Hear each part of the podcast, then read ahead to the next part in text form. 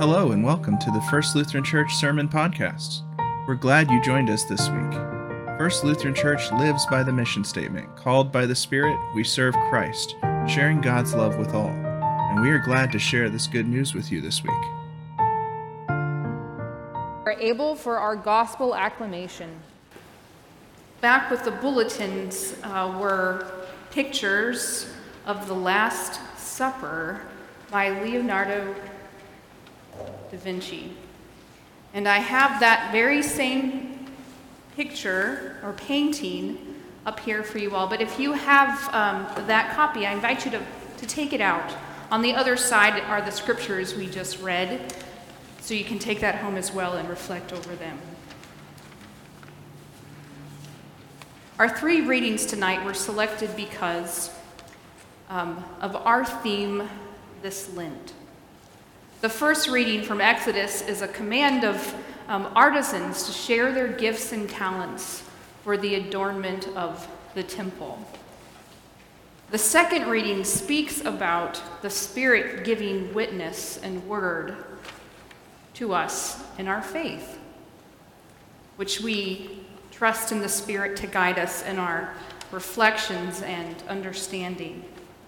And then the third reading from the Gospel of Matthew speaks about the scene from this, um, from this painting that Leonardo da Vinci painted in the late 1400s. Right after he says, One of you will betray me. So we'll look a little bit more closely at that in a little bit. One of my favorite lines from Shakespeare is the very first one from Twelfth Night If music be the food of love, play on. I love that poetry. And it's uh, very meaningful to me because it reminds me that art, whether it's musical or visual, uh, paintings or sculptures or, or dance, poems, or nature, a blooming flower or a wilting flower. Each of these images or pieces of art can evoke emotion, good or bad, but emotion. A few years ago, I attended a, a conference about Christian art, and I was amazed at some of the very provocative images that have been um, created over the last millennia about Christ and the Mother Mary. Um, some of them were rather offensive. Um, some of them were very comforting, but it was amazing to me the diversity of witness that these artists shared in, in the different pieces that they created. And that reminds us all what I'm hoping that I'll get across this Lent that you may already appreciate and understand is that art for Christians is a type of evangelism. It's a type of sharing our faith. Many of you may have homes filled with art. Some of it may be Christian. I would love for you to share those. Um, speaking of which, someone brought in today, this evening, an 80 year old embroidery of this very scene, uh, a depiction of Da Vinci's Last Supper, 80 years old. In our um, hallway down by the sewing room, there's a, a quilt of this same, uh, the same story, obviously a reflection of Da Vinci's interpretation of that of that meal.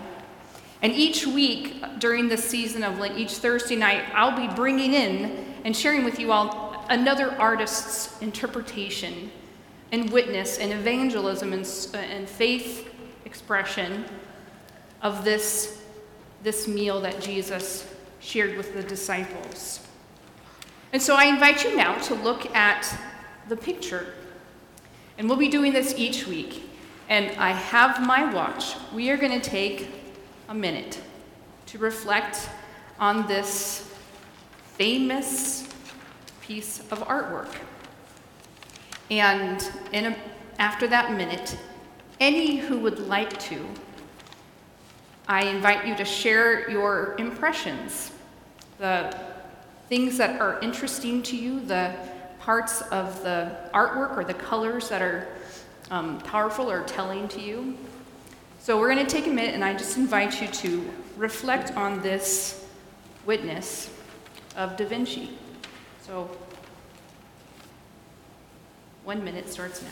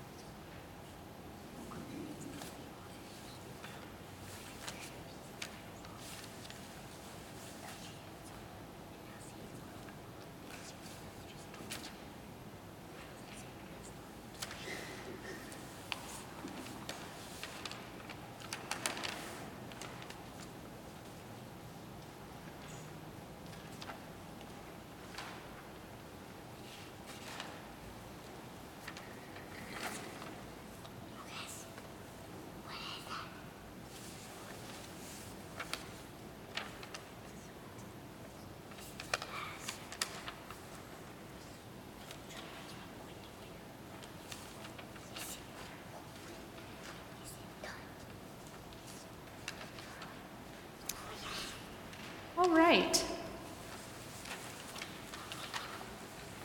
Upon deeper reflection in this holy space, I invite any of you who would like to share. What did you see? Maybe something new. What did you feel? What parts spoke to you? Yes, Bob? Well, I really haven't noticed this before, but there seems to be four groups of three. Four groups of three. Interesting observation.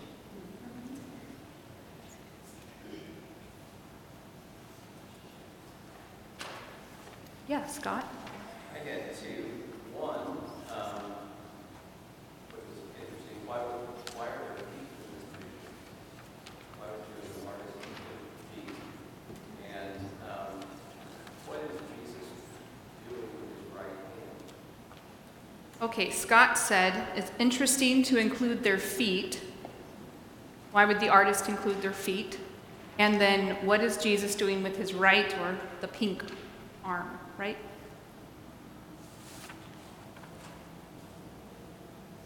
These are very interesting. Yeah. Yes, Robert. Um, some, some things. It's a very incarnational type of painting because all the characters, it's, it's not an exactly true to life scene because the characters all look Europe like they're European whites. Okay, reflective of the artist's time and Yeah, demographics. Uh-huh. Yes, and so the artist is like seeing himself or his friends in the painting, if you will, so it's incarnational. And right in the center, the way Jesus' robe and that pendant comes down reminds me of the Catholic iconography of the Sacred Heart of Jesus. And it's right in the center of the, of the photograph, or the painting. And then I noticed that one disciple on the left, the first one, looks very, very, either very young or very feminine. Okay, uh, Robert said um, that each of the characters reflect the um, background, history, demographic of the artist, um, and that they're European descent. That Jesus is wearing a pendant that re- reminded you of uh, iconography of the Catholic and Orthodox churches um, and their Sacred Heart. Is that right? And then the features of this person to Jesus' right. Yes, John? Well, obviously, the, the one who, the one next to Jesus, that's the one that Dan Brown said was Mary Magdalene. Yes. And the Da Vinci, But the, the second one from the air end in red, Right. he seems to have, it looks like he has an unnatural. This one? Long, yes, long arm that ends up like tickling. Yes, there, there, there have been s- questions about this person. Whose arm is that? Whose arm is that? arm or Yeah. So what, what was, what, I wonder what Leonardo was doing. What are some other thoughts or feelings? Yes, Stephen? I find the hands to be at least as expressive as the faces. Hands and very, yes, very um, familiar with Da Vinci. The, yes, the hands are very expressive, like the faces. Jeff? Oh, Lowell.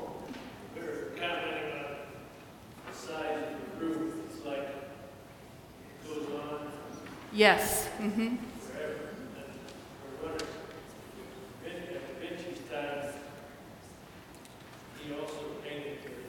Vatican. I don't know if he painted in the Vatican. Um, If he was the ceiling fresco? No, no, that's my thing. Yeah, but uh, what you said there first is the the the um, the dimensions. They're the uh, going on forever. The yeah. Yes.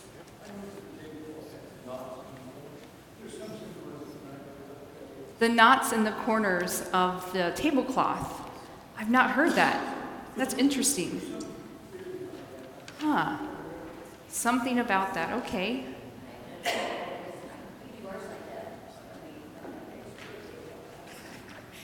That's really, I'll have to look. I've not seen that in my study. Yes.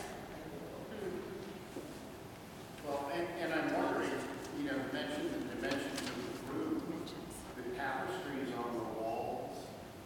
I mean, this is like the fifteenth century, this is not. Right, it's definitely reflective of the time. Um, I think I may have put it on the picture that I gave to you all. The dimensions of this, it's a painting, not a fresco, but it was painted on the wall of a, of a monastery in Milan, and it's 19 feet 15 by 29. It's, it's huge and it covers, it's, I think, in the dining room. What's, when Scott mentioned the feet, they renovated it and put a door right here so Jesus' feet are no longer visible at the monastery. Yes, Robert? It seems like they're rather high up because you're overlooking the valley. Like an upper room, yes. Yes, Scott? Can we presume that the individual, the disciple, the third to the right of Jesus is, is Judas? Okay, so let's talk about some of the characters. Because um, we can see the pandemonium. Jesus has just said, One of you is going to betray me. And everyone is, is riled up now, aside from Jesus. So, I did not bring a list of each of the disciples listed, but I, I'm going to point out a few. And you may be able to see it more clearly. This is a little pixelated, but in the picture that I gave you. See, there's this person here, is the third face, but the second seated to the right of Jesus. That's Judas. And it is said that Da Vinci went into the prisons to um, get the image and the face, the expression of someone who was a criminal. And so um, it's not a legend, but that's pretty well understood that this is, um, has characteristics of a criminal of that time. In front of him um, is a spilled pot of salt, as well, and clinging into his right hand is a, the silver coins. We see here, this is Peter. He's holding a knife. And um, that is reflective of Peter cutting the ear off of the soldier um, and defending Jesus before his death. And then here is someone with their finger pointed up. Would anyone like to guess who's pointing their finger? Someone who doubted and who said, Unless I touch the wounds in his side. And there's um, been plenty of other discussion about the food present or the food that is not there. The common question of where is the cup? Well, the cup is right here.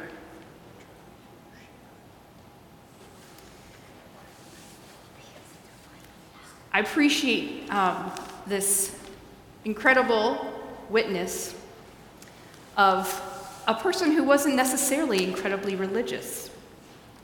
Um, but it's still been such an iconic part of the Christian world and how we can picture this pivotal moment in the life of Jesus.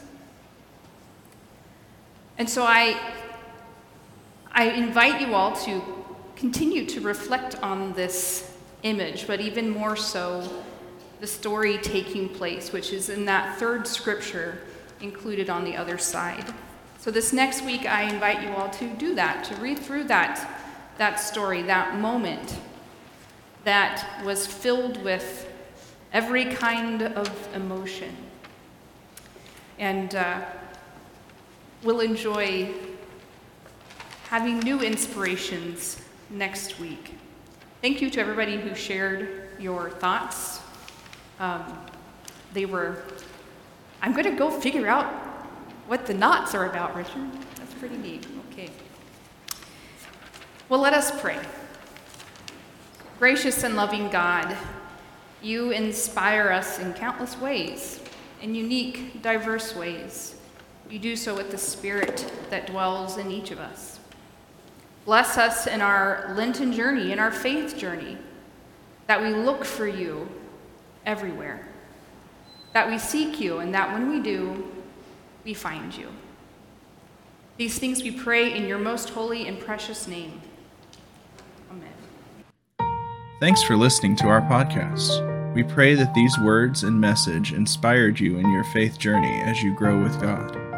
We would love to see you at worship, either online via Facebook Live or in person at 1234 Southwest Fairlawn Road at 5 p.m. on Saturday or 10 a.m. on Sundays.